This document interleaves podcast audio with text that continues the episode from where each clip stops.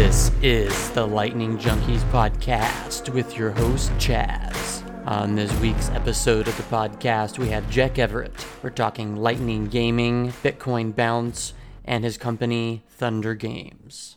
Before we jump into the show, I wanted to note a couple things. First off, we have yet another website redesign that I actually like a lot better. It's showing where our focus is going to go with signing people up to be Lightning Junkies themselves. I still don't have a good name for this. I've been thinking about Lightning Cult Member, but that obviously sounds kind of terrible. That's something to think about. Beyond that, we also have released the Lightning Junkies store, store.lightningjunkies.com junkies.net, where you can pick up a hat, pick up a shirt, pick up a hoodie, or pick up some stickers. The stickers are pretty cheap right now. So go ahead and grab those, test out the store. Of course, it accepts Bitcoin and Lightning.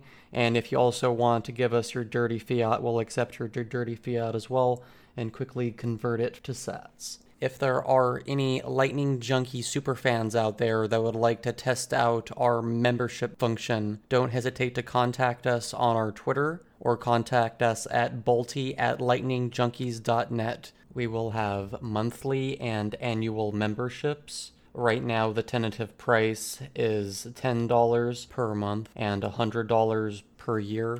We hope to start increasing our educational value, start increasing our value in relation to helping to find and onboard different developers to working on Lightning Network and things of that nature. We hope to really be a value to the Lightning Network community going forward more than we already are. Okay, I think that's enough of Chaz talking for now. Let's go ahead and jump into this episode.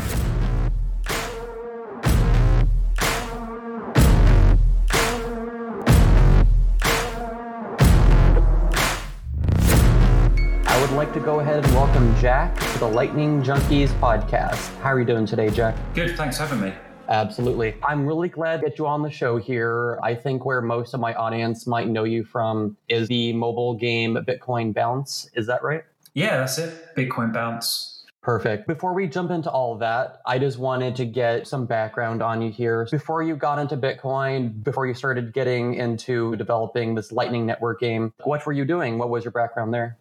My background was in film special effects software. When I got out of university, I joined a startup and it was around the time of YouTube just beginning. We started creating special effects software that could make amateur films look way better than they were. So you could add cool things like lightsabers or explosions or lightning bolts to your movies and then upload them to YouTube. After that, I started my own games company. Uh, when the App Store first came around, it was this new thing. So I sort of jumped on board with that and started making games in about 2009 for the App Store and then later on for Google Play. And I've basically been making games and apps for the past 10 years and only recently started to try and transfer those skills and knowledge to uh, Lightning Network games. How did you first find Bitcoin and Lightning? I first found Bitcoin in about 2011. I can't even remember how I heard about it. It must have been on a website or news article or something. I just downloaded Bitcoin Core and just tried it and got some Bitcoin from a faucet or something. but I didn't really know what the hell was going on, to be honest, at that time. I didn't understand anything about money or why Bitcoin was needed. I just was interested. I kept jumping in and out of Bitcoin every year or two years. Whenever the price went up, I'd hear about it again and I would be like, oh, what's let's learn a little bit more, a little bit more. So I did some mining in around 2013, just basically followed it a bit more closely, especially when the Bitcoin games started coming out, the original wave of Bitcoin games, just seeing what people were doing, because that was relevant to my industry. But it wasn't until the Lightning Network came to fruition and some technologies on top of that, such as LNURL, make it much easier to put this technology in the game. So that's when I jumped in to try out Lightning Network in a game and see how well it worked and how much friction there was and how easy it is to use because over the past sort of 10 years I've been following Bitcoin, I've always felt it's just too hard to use, or there's too many barriers, or there's just too many steps to go through just to send a payment. You know, it's not like a one click thing. But Lightning Network's getting to that point where you can just tap a button and cash out of an application or service or pay someone. So I think it's a good time to experiment. I want to hit on that last point that you made there because I made that point to some people. The way that I say it, just to be clear, is hey, the Lightning Network has a pretty decent UX compared to Bitcoin. And most of the people tend to laugh and say, well, the entire UX of the Lightning Network is a pain in the ass. I have to set up channels. I have to do this. I have to do that. I think what your point is and what my point is when I make this point is once you get past all that stuff, once you establish your channels, once you get all your stuff backed up and that stuff down, or maybe even using a custodial wallet, you can overcome those things. And then the experience is amazing. And with LNURL, as you were saying. But do you think that there's a good answer to the person that objects and says that the entire UX needs a lot of work before you can say this part of the UX is a lot better than Bitcoin? I agree with you. I think the UX of Lightning is way better. The reason is because you don't have to worry about fees and also the payments are instant. So from just a conceptual level, it's just way better. You don't have to wait the 10 minutes for the confirmation. Most of the fees I'm paying for my game are zero because I've set up my channels in an efficient way. If you look at it from the top level, that makes the user experience of Bitcoin much easier. The fact that payments are instant and there's barely any, if not zero fees. Then what you're talking about is setting up the channels, and that stuff is more complicated. But that stuff can be abstracted extracted away by different wallets and apps doing automatic channel setup for you, or like you said, using a custodial wallet. So those problems can be solved, and they're pretty much in transition of being solved now. Then all you're left with is just a great user experience because number one, payments are instant, and number two, the fees are gone. So all of the problems with the user experience at the moment are ones that if you're trying to set up your own non-custodial Bitcoin Lightning Network wallet and node from scratch, yes, that's a complicated process. All of those things can be hidden. I think the people who think that the user experience is worse are people who don't understand that these problems are very nearly solved. Once they are solved, it's just going to be so easy to use. The next wave of people being onboarded to Bitcoin will be via Lightning. I would definitely agree with your last point that Lightning is going to be the new hotness for most of the newbies coming in. That's where most of the applications I think are going to be really built. I think that's even true now in the last couple years. Most of the interesting things that have been happening have been happening on Lightning and not really on Bitcoin itself. Do you think that trend is only going to increase as time goes on? Yeah, I think what will happen is people who see that the Lightning Network user experience is actually better will create Lightning Network first companies where the payments and withdrawals, like in the Bitcoin gaming, where Lightning Network is the first choice of payment method. Once Bitcoin takes off again, the easiest way to use it and to get some will be via Lightning. It's the easiest way to give someone like five cents just to try it. I think the next wave of adoption will be through Lightning, and then all the companies that bet on Lightning Network with their payment methods and infrastructure will be the ones that everyone gravitates to. And all the people who haven't used Lightning or set it up at least as an additional method in their application will be caught left behind. Know, have to catch up and implement it. I'm aware of some Bitcoiners out there that are not into Lightning as much as you and I might be. They call it hype. Before we jump back into Bitcoin bounce here, do you think that there's any good reasons to be skeptical of the Lightning Network? Yeah, there are good reasons. There's the technical side of things where there's always the arguments that if the fees go above what you've got in your channel, you're going to be in trouble and that kind of thing. That sort of stuff I'm not too hot on. So I think the people do have good arguments there, but it's not something to worry about right now. And I'm not, to be honest, I'm not 100% sure how those can be solved. That is something that, like on the technical side, people still need to work on. The other thing that I'm skeptical about is everything being built on top of Lightning. I've tried some of the messaging apps and stuff, and they're pretty cool. I don't know if you've tried them, Juggernaut and Sphinx, and that's really cool, and they work quite well. But I've been a little bit skeptical about building things via the Lightning Network. So, like applications that run on the Lightning Network, I feel like they should have their own network. But I'm happy to try these things. I don't know, I'm not an expert on uh, networking, and hopefully they'll work out. I think the only thing I get worried about is people get very excited about the Lightning Network, and rightly so. It's awesome. But you have to take lessons from what people did in Ethereum, for example, and the hype, everyone gets carried away and they try and do stuff that's too complicated for the network. The network isn't really designed for that kind of thing. Can run away with yourself and build stuff that maybe shouldn't be on the Lightning Network. And maybe from being completely skeptical, the Lightning Network should just be purely payments, nothing built on top of it at all. You just plug it into your application as a payment method. You don't have tokens on it or chat apps or messaging on it, you know. I don't want to sound too negative there, but that's just me putting my like devil's advocate hat on. Definitely. I think Giacomo might be kind of upset with his RGB project there. I do like that project. I follow that one. I'll just be like, if you had to be skeptical, those are the things I'd be skeptical of. But I'm not skeptical about anything. I'm happy to try everything. I agree with you there that even in Bitcoin, without even going to Ethereum, that there is a lot of hype in crypto in Bitcoin in Lightning. And one of the bigger parts of this show is to focus on the skepticism piece as often as possible. Asking Rusty Russell, why is Lightning bullshit, is a great way to get some answers from the people that work on this full time. I don't know how often on other podcasts where it tends to be mainly hype focused, I just don't see the skepticism criticism as much. When I'm trying to think of other podcasts and I just don't think it comes up as often. I could be wrong, but I just don't think it happens as often. I think the skepticism is what's needed. Otherwise, people might get the brilliant idea in their head and they just run with it and they just waste lots of resources on something that if you were more skeptical, you might have a different perspective on it and not proceed. But it's still early. I haven't seen anyone who's running, getting carried away yet. We're not there yet.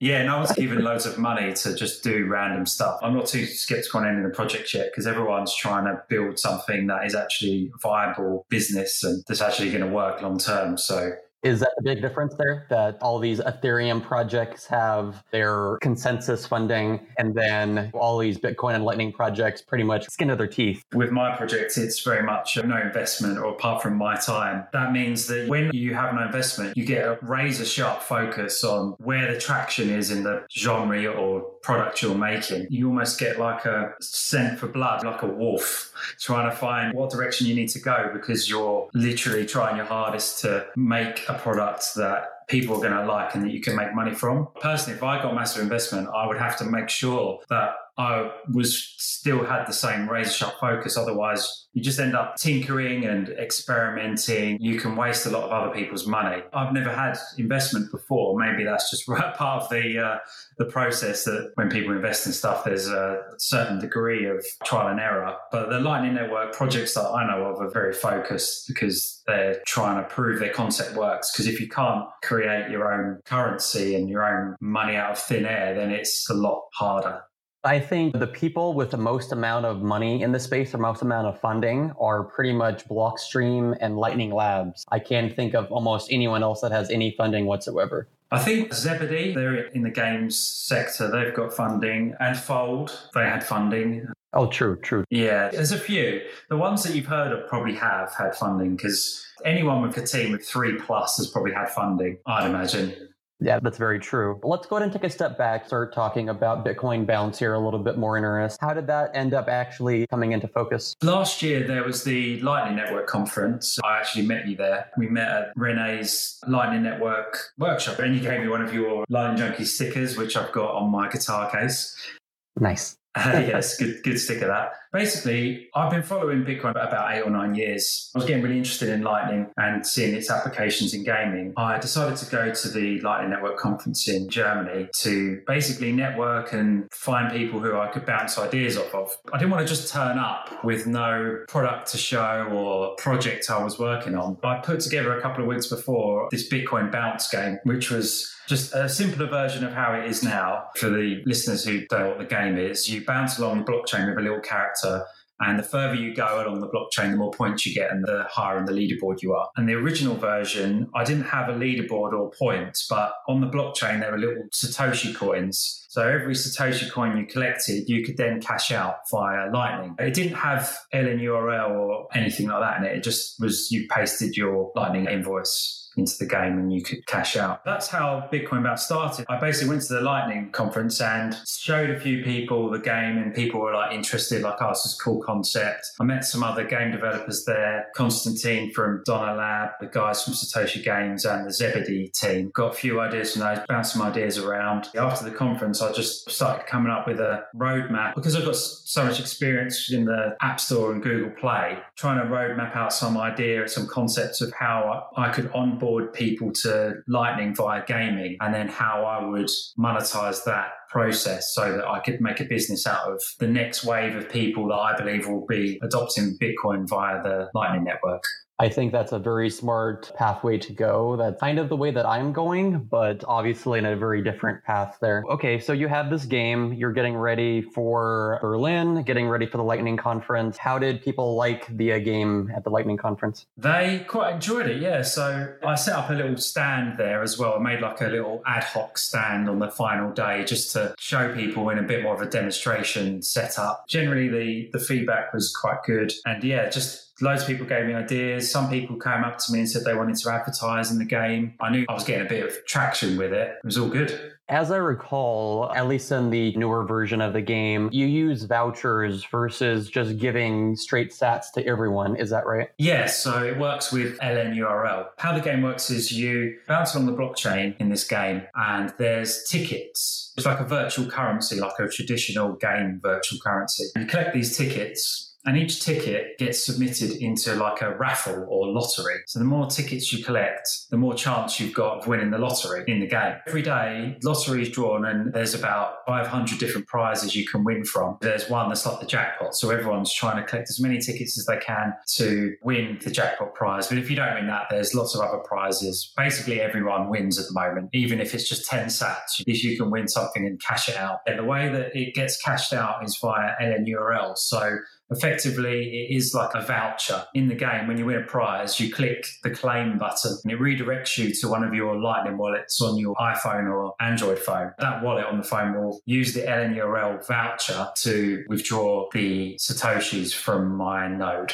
Absolutely. Did you do this lottery approach in order to help scale up the prizes, basically? The lottery approach was a culmination of things because on the app stores there's all different rules about how you can win money and do competitive gaming on there. One of the reasons i've made it a lottery is because then there's just a chance there's not really any too much skill involved which kind of ticks the box of one of the app stores rules. That's kind of a bit of a grey area because i think i might have read the rules too literally. I'm not sure i needed to do that exactly. The other reason i've done it which is the main reason is for bots. Because games on anyone else's computer or phone or web browser, as soon as they're downloaded, they're effectively hackable. Like anyone can hack it. You can hack it by doing RAM attacks where you can change values in, in the game, such as your score, or you can install bot software that plays the game automatically. One of the big problems in games is obviously people hacking it or using bots to get top scores. I didn't want to give prizes away in a competition format, which was based on skill, because I was sure that bots would definitely mainly win all the time, which wouldn't be a very good user experience for everyone else playing who just wants to try and get some Bitcoin via Lightning and try it out. I basically did the lottery approach because then it almost means that bots have a lot less chance of winning the main prizes. If they're bots at all playing, they have a lot less chance of winning, and it's normally someone who isn't a bot who will win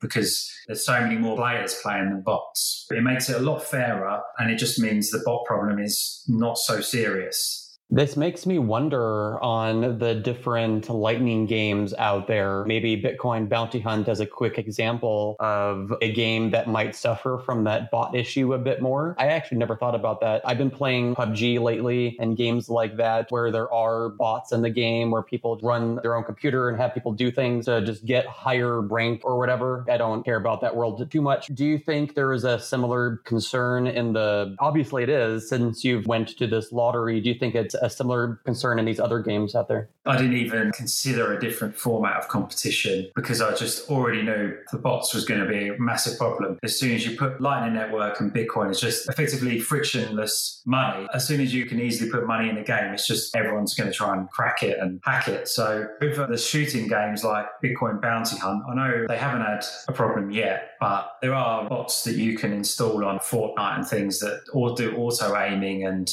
probably more sophisticated bots than that. There will be bots probably on the first person shooting games, maybe not quite so serious as they are on like hyper casual mobile games, which are more predictable. For example, Bitcoin Bounce is a very predictable one button control. Like you just tap the screen to bounce the character. That's very easy to create a bot for, whereas a, shooting game is not quite so simple, but it's still a problem that exists. And also you have the issue of when someone installs the game on their PC, they'll be able to change values or attack the game. Depending on the style of game, it will affect leaderboards, for example. But the good thing about Bitcoin Bounty Hunt and probably Lightnite as well is because they're a multiplayer game, a lot of the action happens on the server. So it's in a secure environment. It's not so easy to cheat the game. Whereas in Bitcoin Bounce, my game, it's easier to cheat the game because the game logic is calculated on the phone rather than on a server. Games that have their logic and maybe physics on a server will be less hackable. They do have that advantage, but there's always going to be bots no matter what you do. It's just a question of making them less obvious to the existing players so that it doesn't ruin the experience for anyone. Got it. The first thing that I'm thinking of is let's add Bitcoin, let's add Lightning to this game. Now, this game is suddenly a honeypot for people that want to find a way to hack the game and make a bunch of money off of it. Let's move past that a little bit here. Maybe ask a kind of broad question. Do you play any of the other Lightning games out there, or are you mainly keeping your head down and getting your own game out there? Yeah, I play play them all, try them all. I play Bitcoin Bounty Hunt. I was one of the first to try the original tests of that. They did some alpha tests in, in January. That was cool. I've also bought Lightnite.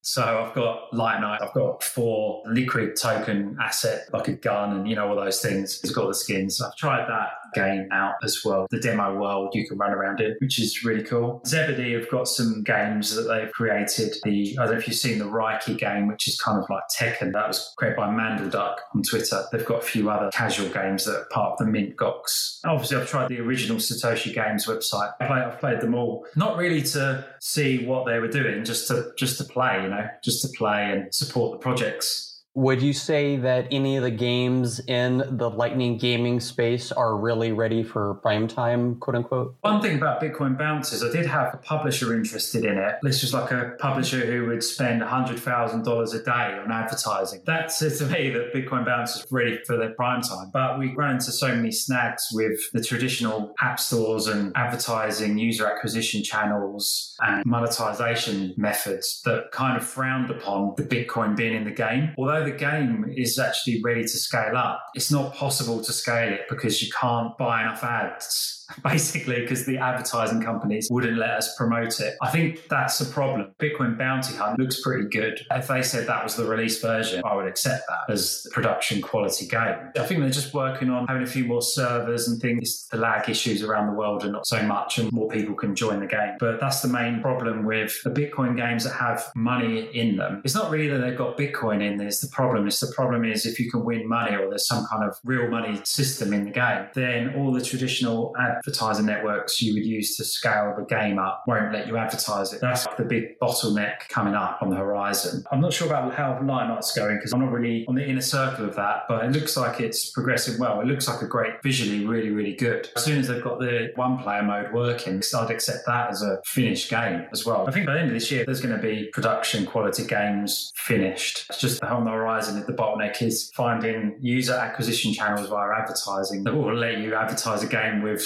kind of gambling but not gambling uh, in it. How do you get around that? I've been experimenting with alternative advertising networks. There are some Bitcoin friendly advertising networks that use the Bitcoin first. Bitmedia, they've been pretty good. But the problem is when you buy advertisements, you want to get it in the places where there's got decent traffic. Any ads you put in the crypto marketplace tend to not have great traffic. The quality of the traffic isn't good, so it won't convert very well. It's kind of a difficult problem to get around. Hopefully, there will be some kind of viralness to the next wave of user adoption that will help and it will change the opinions of these ad networks because they just go where the money is, really. And if the money is there, they'll accept it. It's in their interest to work out the legalities of it to get the money in. I think it will change over time. So maybe it would take another Bitcoin bull run to 50,000 or something in order to get them to take it more seriously at this point? Yeah, I think so. I have got some user acquisition channels I've worked on in the traditional advertising networks, but I had to do a lot of face to face networking to explain the game and concepts. There are ways you can do it, but you've just got less choice. Hopefully, the choice will increase as the next wave of Bitcoin adoption happens. We touched on the idea that the next wave of adoption would happen over Lightning. Do you think that will be primarily because the Bitcoin base chain will be too congested, too many fees, or will it be just around the UX stuff that we were talking about before? I think it will be just the UX because the user experience is great. The thing is, I've put it in Bitcoin Bounce because I think the user experience is good. If someone wants to win some free Bitcoin, they don't want to buy it because they just want to see what everyone's talking about and try it. All the ways to be able to get a little bit of Bitcoin are going to be via the Lightning Network because that's going to be the only way you can send people tiny amounts of Bitcoin cheaply. Everyone who's adopting Bitcoin or trying it out or just wants to get a free little bit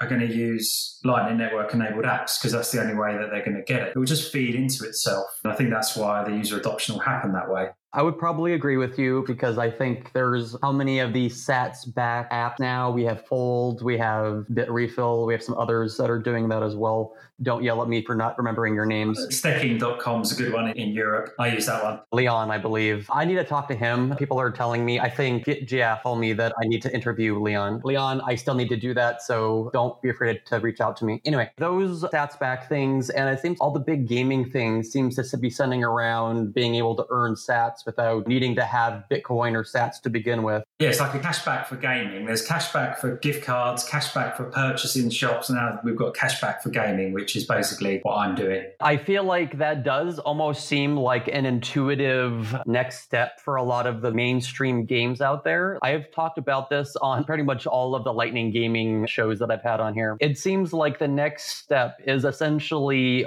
almost all games having a money component in there to keep that esports thing going. The example that I would give my previous guest was something like someone in Bangladesh is able to spin up a Bitcoin Bounce, for example, and is able to earn some kind of income just from playing games. Do you think that's going to become much more of a common thing going forward? I do think that. That's something I'm trying to avoid in Bitcoin Bounce. I don't want it to be something where you're trying to play as a job, basically.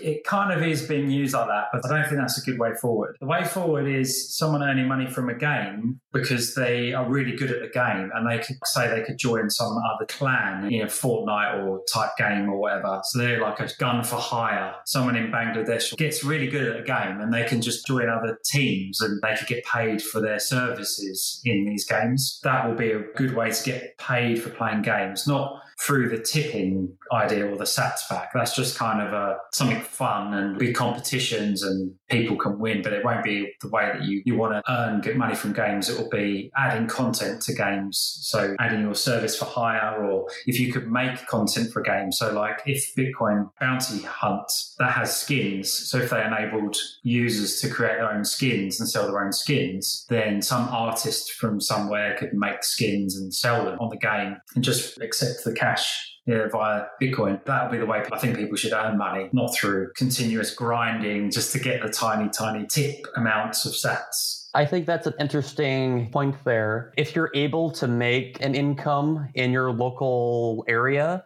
that is way more than you could working a regular job. Wouldn't that just be a practical thing to do? Do you mean in the example where you're just playing the game to grind the game? Basically. Something in Bitcoin Bounce I've done is like, but the game is only available really in Europe and North America and some parts of Asia because I haven't actually enabled it in those other countries where that could happen. Number one, because I'm trying to keep the quality of the advertising traffic higher than it would be, because people who are just going to grind the game and just collect sats are not going to really interact with the advertisements and they're going to be in countries where advertisers are not interested in advertising anyway. They're going to exist, but as a game developer, you don't have to release your game in those countries if you want to avoid them. I'd like to have my games in those countries, but I'm so spread thinly. It's like another problem I don't want to deal with. it's not a vital thing for me to work on at the moment. That makes a lot of sense. I guess maybe where I'm coming from is much more of an abstract examination of the idea and not specifically saying, hey, let's take Bitcoin bounce and drop it somewhere and see if people make money. You're right, though. That is a actual that is a use case for Bitcoin that makes with the Lightning Network, which is only possible because of that, which is people can earn money on these games, like in your example, where they could earn money in the game that they make more money than if they worked a job in their local village. So it does siphon value from richer countries into these local villages. It gives them almost a new industry and a way to earn money that's frictionless. Yeah, and because my hypothetical was a free and open source game of some sort. I don't know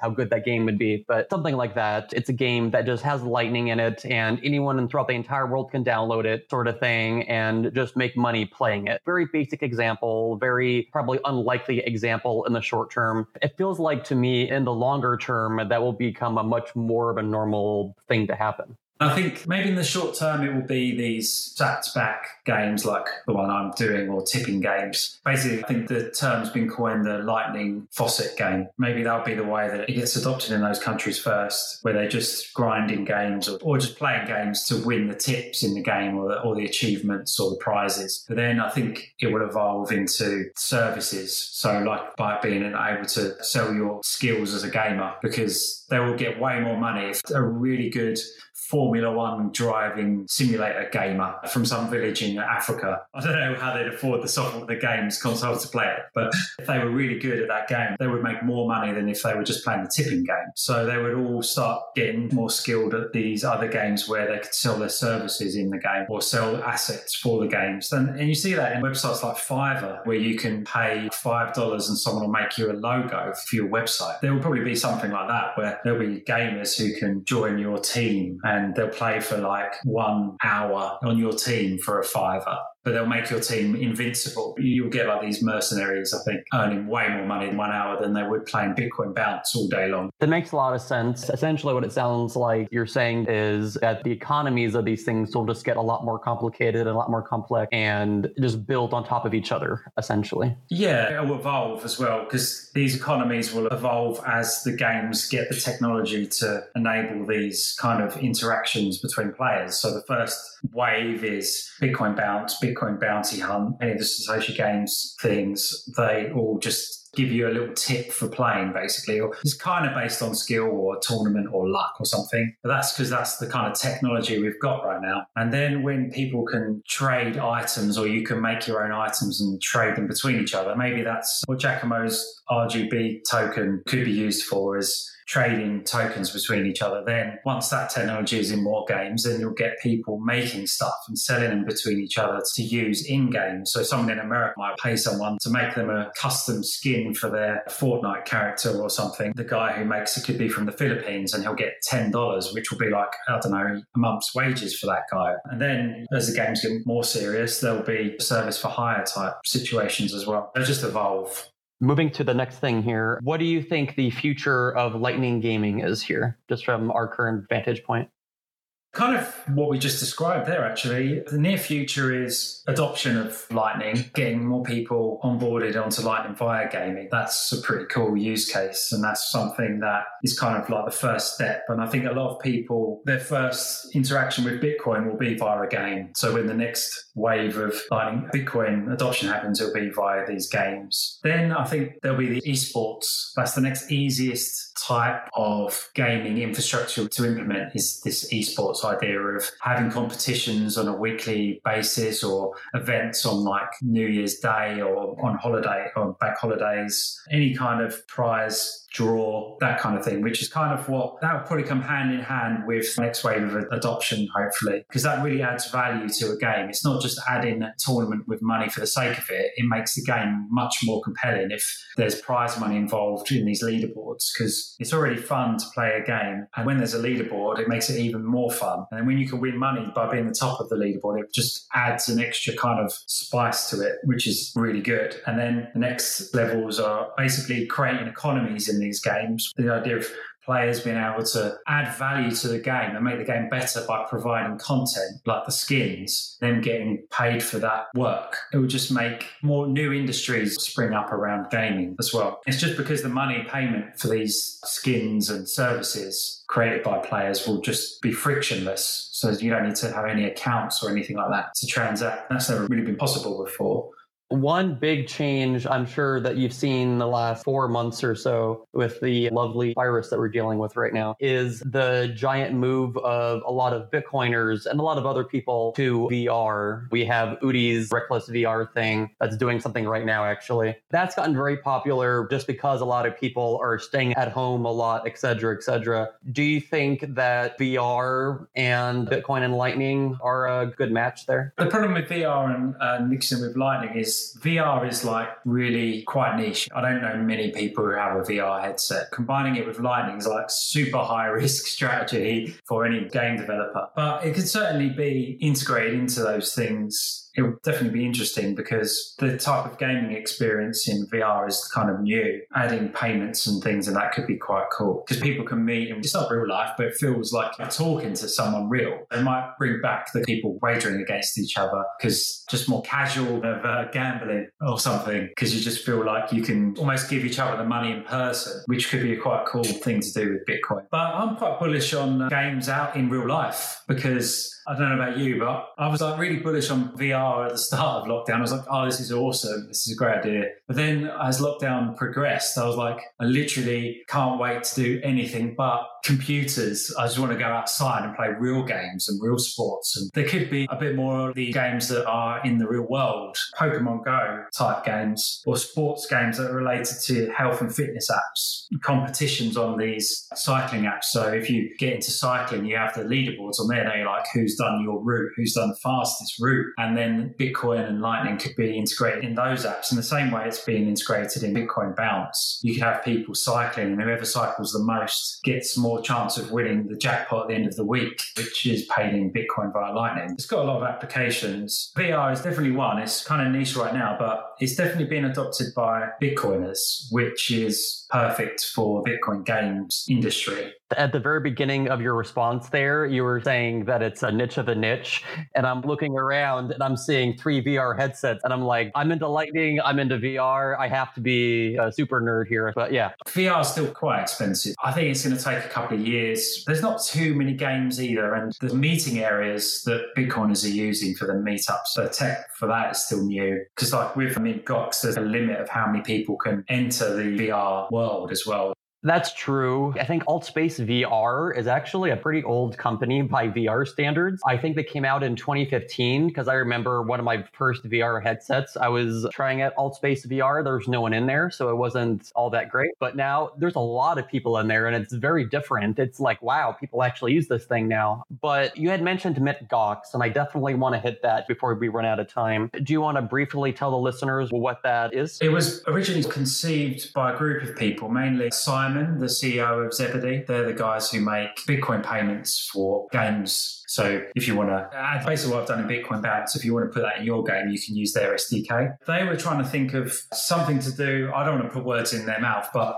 Simon was thinking of trying to do something fun for lockdown because we'd had loads of plans for presentations and demos of the different Bitcoin games we'd all been working on at the conferences that were happening in the US and around the world. Especially Zebedee, their big demonstrations of their Reiki game, which is the Tekken style beat 'em up game. So they were really keen to show off their esports stuff they were working on. I got involved with that and helping them just organise some of the tournaments with some of the third party game developers. So we've had a few Bitcoin bounce competitions, and last month was Bitcoin Bounty Hunt. They had a tournament of who's the, the top shooter in that first person shooting game. It's kind of an experimental project where we're experimenting with ways that people consume esports and ways that users can break down the fourth wall of esports, i.e., viewers of the esports event can interact with the game that's happening happening. One of the ideas that Chris from Zebedee had with Reiki, the Tekken game is that viewers can watch the game being fought by two players and they can pay to drop in power ups that those players could then collect and they would help them in the game. It's kind of an interaction between the audience and the people playing the game. There's a lot of experimental things that Zebedee are doing on that front. In the next Mint Gox, which is Mint Gox 4, there's going to be hopefully a new game with a new building on that concept of the audience being able to interact with the people playing the game. But it's quite interesting to go to that event and see the ideas that Zebedee have had with this breaking down of the fourth wall and using Bitcoin via Lightning as the, the payment method. But then there's also, we're trying to do some presentations, anything to do with Bitcoin gaming. And it can be general Lightning topics as well. That's quite interesting. The talks are held in the VR alt space world, so people can network afterwards. And like I said earlier, it feels like you're talking to a real person, even though it's a little bit weird at first. You do get a bit more of a sense of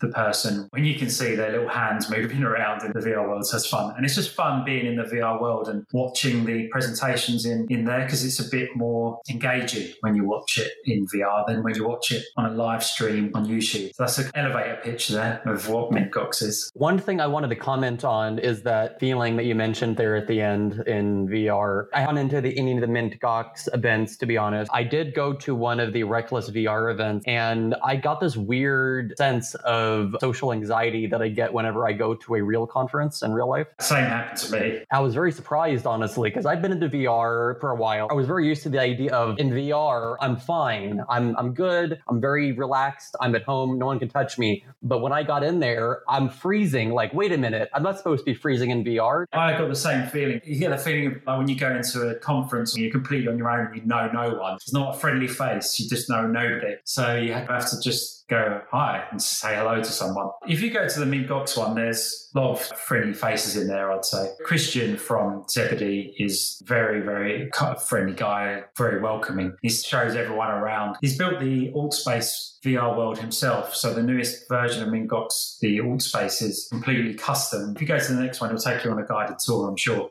Nice. So just to throw it out there that Lightning Junkies is sponsoring the next one, Mint Gox 4, just transparency and all that. I'm going to try my best to actually make it to this one. I just got another VR headset yesterday. I got an Oculus Quest finally. I was using my CV1, the first Oculus Rift that came out. Just to spend a minute here talking about that, I find using the full Oculus Rift headset to be the biggest pain in the ass. That's pretty much why I have not been going into VR because having to set up the sensors and having to set up the Guardian space and all that it just wasn't fun. I have not been doing the VR thing, but it seems like the Oculus Quest is going to be a lot different. I think a lot of other people echo me on that. Even Udi himself I think, said that he wouldn't even be doing the Reckless VR project if he had to use a wired VR headset like that. I've got the Oculus Quest, and I, I agree with those sentiments that you can just put it on your head like putting on sunglasses and it turns itself on. it's really good. Do you think that VR and even to some extent Lightning, I know I'm kind of really stretching this analogy here, but do you think that it's until it's as easy as putting on glasses, people are largely going to avoid VR and, and are largely going to avoid Lightning? One thing about VR is it's going to be like the, the old mobile phone in the 80s where everyone had, or 90s, these huge bricks. And you saw someone with these brick of a phone and you just thought, oh, you, you look like a complete idiot.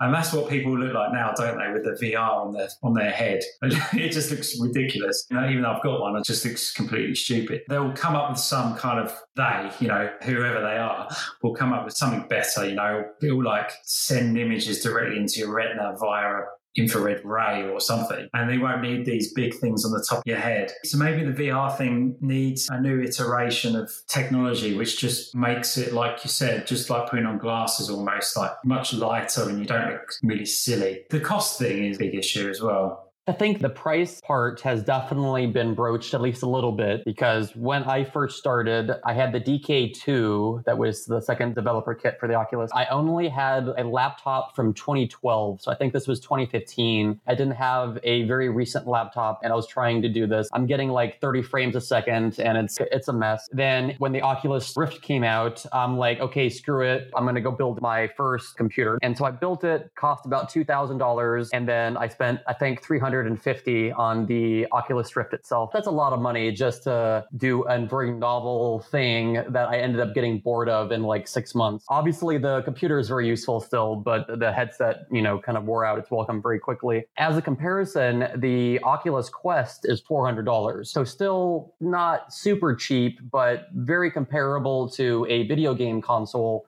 and like an Xbox One or PS4. I think that's only going to increase. Oculus released their Oculus Go a couple years ago, which wasn't as popular because it wasn't that powerful compared to the Quest, but it was only $200. I think that one is well suited for something like Alt Space VR or something. I think things are only going to go in that direction. There's always going to be the more high end ones like Valve. I think are also going to have a lot of the cheaper ones and they're going to be getting better and better, higher frame better field of vision and stuff like that. I want to take it back to Bitcoin and Lightning here for a second. We've talked about where the adoption of Bitcoin and Lightning are headed. Now, let's step outside of gaming here for a moment. Where do you think the most surprising place that Lightning and Bitcoin is going to take us, if you were to guess?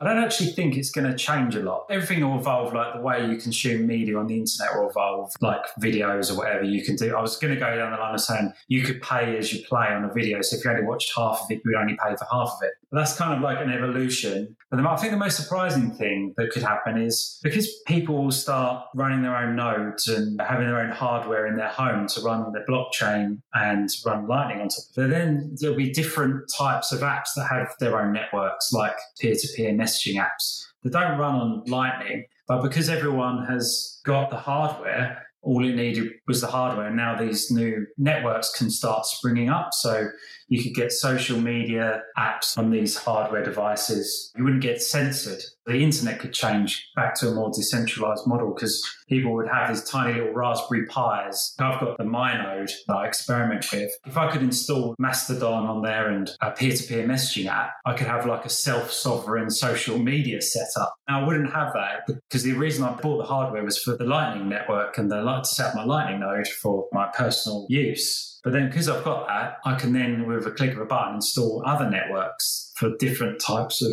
applications. So maybe that's the most surprising thing will happen. And then Lightning could be incorporated into those networks as a payment method. But maybe that's what the Lightning network will enable. That'll be surprising is that more people have hardware to create these tiny little networks that can build up into a new social network that's decentralized that doesn't require a blockchain because everyone's got the hardware for it. I really like your thought process. That was just off the top of my head kind of thing. I'm sure there's loads of holes in that. I mean, maybe, but I like the general concept because I think that's probably not too far off from where we're headed. Our social media landscape looks like a hot, fiery mess. I can't imagine everyone staying on Twitter in 10 years. I imagine decentralized social networks getting far more popular. I don't know if that's a good thing or a bad thing in some sense, but because I feel like people are creating their bubbles and then those bubbles are launched into space and they never get to touch any other bubble again. And that's maybe not not great for people turned into extremists on whatever topic it is. I definitely see the positives in there. And if we were to bring it back to current day for the moment, I'm running MyNode as well. I love MyNode, by the way. I think one of the parts of it that I'm really enamored with at the moment, one is RTL, Ride the Lightning, because they just put in a loop in and loop out on their newest version. I'm absolutely loving that when it comes to maintaining my own Lightning routing node. I just wish BTC Pay server would update their RTL. I'm in the same boat with you actually on the BTC Pay server. I can't wait for that to get all the latest stuff just to keep going with that point there, besides that, the other piece of software on there that I'm really liking is LND Hub, which is from the guys at Blue Wallet, which I keep forgetting to message them. But I really like LND Hub because it's basically an account management service. The idea is that I could have my friends that aren't into Bitcoin or aren't into Lightning be able to just get Blue Wallet or other wallets out there. I think Zeus just added this capability as well to be able to essentially send Bitcoin to me, but the account management system does its thing. So they have a Lightning balance on their side. They don't need to worry about channels. They don't need to worry about any of that. I handle that on the back end for them. There's some trust there. I essentially can help my friends with their Bitcoin and Lightning stuff. And I feel like that's huge because I have a lot of friends that perhaps could enjoy Lightning, could get real use out of it. But when I try to explain, okay, you need to open a channel, you need to do this, you need to do that, their brain turns off, their face turns into this blank stare. And I'm like, okay, I have to shut up now. I'm sorry. I think it's a huge win on that end. Maybe my question is how do people like us who are so far down the rabbit hole that we sound like insane people to normal people, how do we get them to understand the usefulness and how do we get them to actually be onboarded? It sounds like your answer might be to play this game? What are some other ways to get people into our world here? One thing is the back websites. Bitcoin's a little bit of an addictive drug. You need to give someone a taste of it first, just so they can experience it. Then they fall down the rabbit hole on their own. Once someone has a taste of it, there's no going back, basically. You just need to get it in people's hands and then they can experience it. And I like the Sat back thing is cool. I've actually onboarded someone to Lightning with Stekking.com. They bought a laptop and I sent the stekking.com link and they used the special link and they bought their laptop and then they got 300,000 Satoshis in cashback. So I think that's a good way to get people to try it with these cashback websites. Cashback's got the most traction. They're getting something for nothing. They might as well try it. Fold is a great example of an easy app that someone can use to buy their Amazon gift cards or whatever and get some cashback in the form of Bitcoin. Fold basically was the inspiration for me starting the show. I saw that there was a real use case for Lightning that, hey, I could try to onboard my friends this way. Still hasn't worked exactly. I feel like this entire podcast, all of them that I've done, have been a case study on how to onboard newbies onto Lightning. That's all the biggest market. I don't know how many people in the whole world have used Lightning Network. Maybe like, I'm guessing 20,000, 50,000 people or something. And there's billions of people in the world. So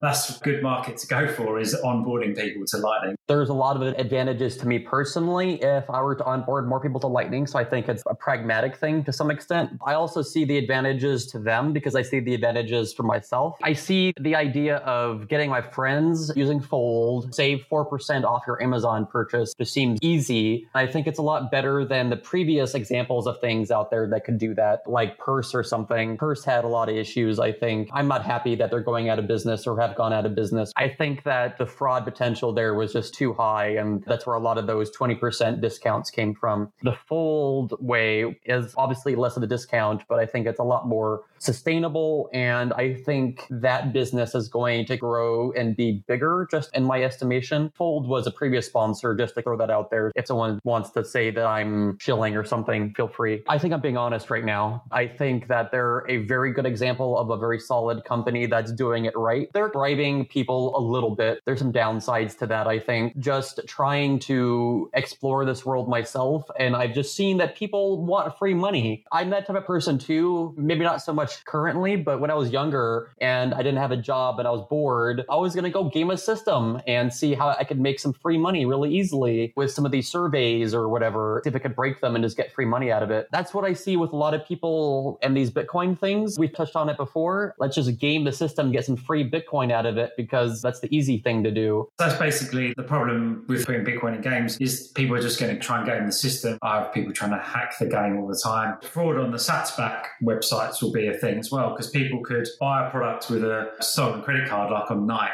get the sats back, and then the credit card gets fraud charged back on it, but the sats have already been sent. There's a lot of fraud that can happen. There are a lot of problems with it. I think it's just the nature of the market. The people are trying to make money by onboarding people, and there's not really a lot of other options yet. Like if I made a game that people could buy and sell skins to each other, there wouldn't be enough people buying and selling the skins to have an effect on the business. It's still too early to jump too far down the road with some of these technological advances we need. I agree with you. There is downsides to the sats back model. It's not easy money, but it's easy money if you're the user, not if you're the company, because you've got fraud, you've got hackers, you've got cheats, you've got people just grinding in the game or whatever. There's loads of problems.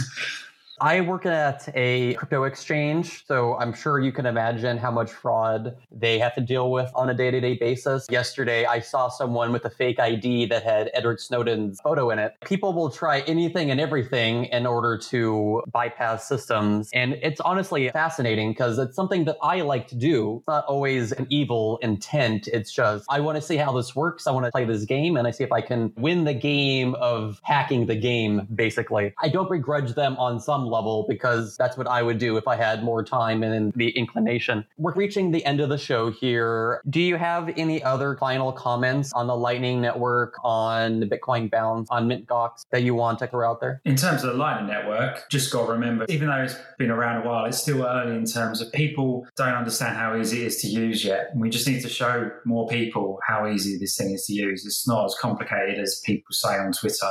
We need to be proactive and demonstrating more because I see a lot of people on Twitter who just have written it off because they think it's too hard. And it's just not the case anymore. They're like, in Lightning, if you haven't kept up to date in the past two weeks, you're basically 10 years behind. It's moving so fast. Mintgox is going to be a thing once a month. The fourth one's coming up. I think it's the 5th of July. That's going to be a regular thing. We're trying to get new games each time, but the old games that we featured in the past will still be there. Hopefully, it'll be a good place to go if you want to see the new ideas people are trying with games. So if you're interested in games in general, it's a good project to follow because you don't have to have VR to be involved. There's a live stream of the event and there's Discord groups and you can join to try and join the tournaments. In terms of THNDR Games and Bitcoin Bounce, we're working on some new games in the future that are going to come out in the next couple of months. They'll be featured on Mintgox as well. There's a lot of cool stuff happening in the game space and it's a really exciting use case for the Lightning Network because it can touch on both sides of the system. That is people winning money through tournaments and cashback type services, but also payments. So people buying products and services in the games as well. There's a lot of exciting stuff happening in gaming. I just want to briefly respond to the first thing that you said about the Lightning Network and onboarding. Do you think it's just a matter of saying, hey, download the, the Phoenix wallet? And while there's some trust in there, that's a pretty good example of where the experience is headed? There is some trust in there. One of the issues with those sort of products is if there is a bug in the wallet, to get your money back, you've got to get in touch with the wallet developers and work out what the problem was. That is definitely the way it's headed. And the Phoenix wallet is such a good example of great user experience in a non-custodial wallet. I honestly think you can say stuff to someone, "Hey, just download this wallet," but they need something to use the wallet with. I've seen some people on Twitter do little competitions. Vlad Costea did something where he was playing guitar and you had to guess what the song was he was playing, and he would send you money if you could guess. Just fun little games on Twitter people are doing to give people some sats. And you just got to point them to the, whatever their best wallet is at the time or your favorite wallet that you think they'll like. There's different wallets of different levels of trust. So depending on the person you're recommending your wallet to, you can offer them a full custodial wallet all the way down to one that's completely non-custodial and you connect it to your own node. Just about knowing the person you're recommending products to is important as well well. More people just need to try it. It's really good. I've done like nearly 50,000 payments this year and I'm one guy and I have a games developer who works with me as well. If there was a problem making payments on the Lightning Network, I'm just one guy, I would have so many customer support problems, but I don't have nearly any, maybe a couple a week or something where the payment isn't going through and there's a problem. People saying the payments are not working or it's not reliable, it's just completely out of date. I have no problems. People just need to try it and see what I see, I think. I think what you see as well and everyone listening to your podcast knows this. Well, everyone that listens to this podcast should know that the Lightning Network is obviously vaporware because we never use it. So, you know, hey, I've used it way more in the past six months. I've used Bitcoin 50,000 payments this year. And then in the past eight years, I've done like three or 400. It completely unleashed a new use case for my business. I could do way more payments than that if I wanted. It's just the format of competition that I've set up is once per day. But if I did a competition once per hour in my game, multiply that number by 24, I could do so many more payments. It's just, I don't. There you go. You could do them every minute if you wanted to. Oh, that'd be a bit too much. There's literally no limit. I think we're going to go ahead and close out the show. Do you want to cap us off with how people can find you on Twitter and all the other places on the internet? If you want to follow my games company, which is doing Bitcoin Lightning games, that's on Twitter, and that's THNDR Games, which is spelled T H N D R G A M E S. You can follow me at Jack Everett as well. If you go to the Twitter page, you can find all of the links to other social media and our website. Perfect. I really appreciate you joining me on the Lightning Junkies podcast, Jack. Thanks very much. We'll see you next time. Boom. That was the 32nd episode of the Lightning Junkies podcast. Did you like that episode? Did you learn anything? Were you inspired? I'm definitely looking forward to Mint Gox 4. That's coming up on July 5th. Definitely check out them on mintgox.com. I'm not going to waste too much time here at the end, other than to say, I'll see you on the Lightning Network.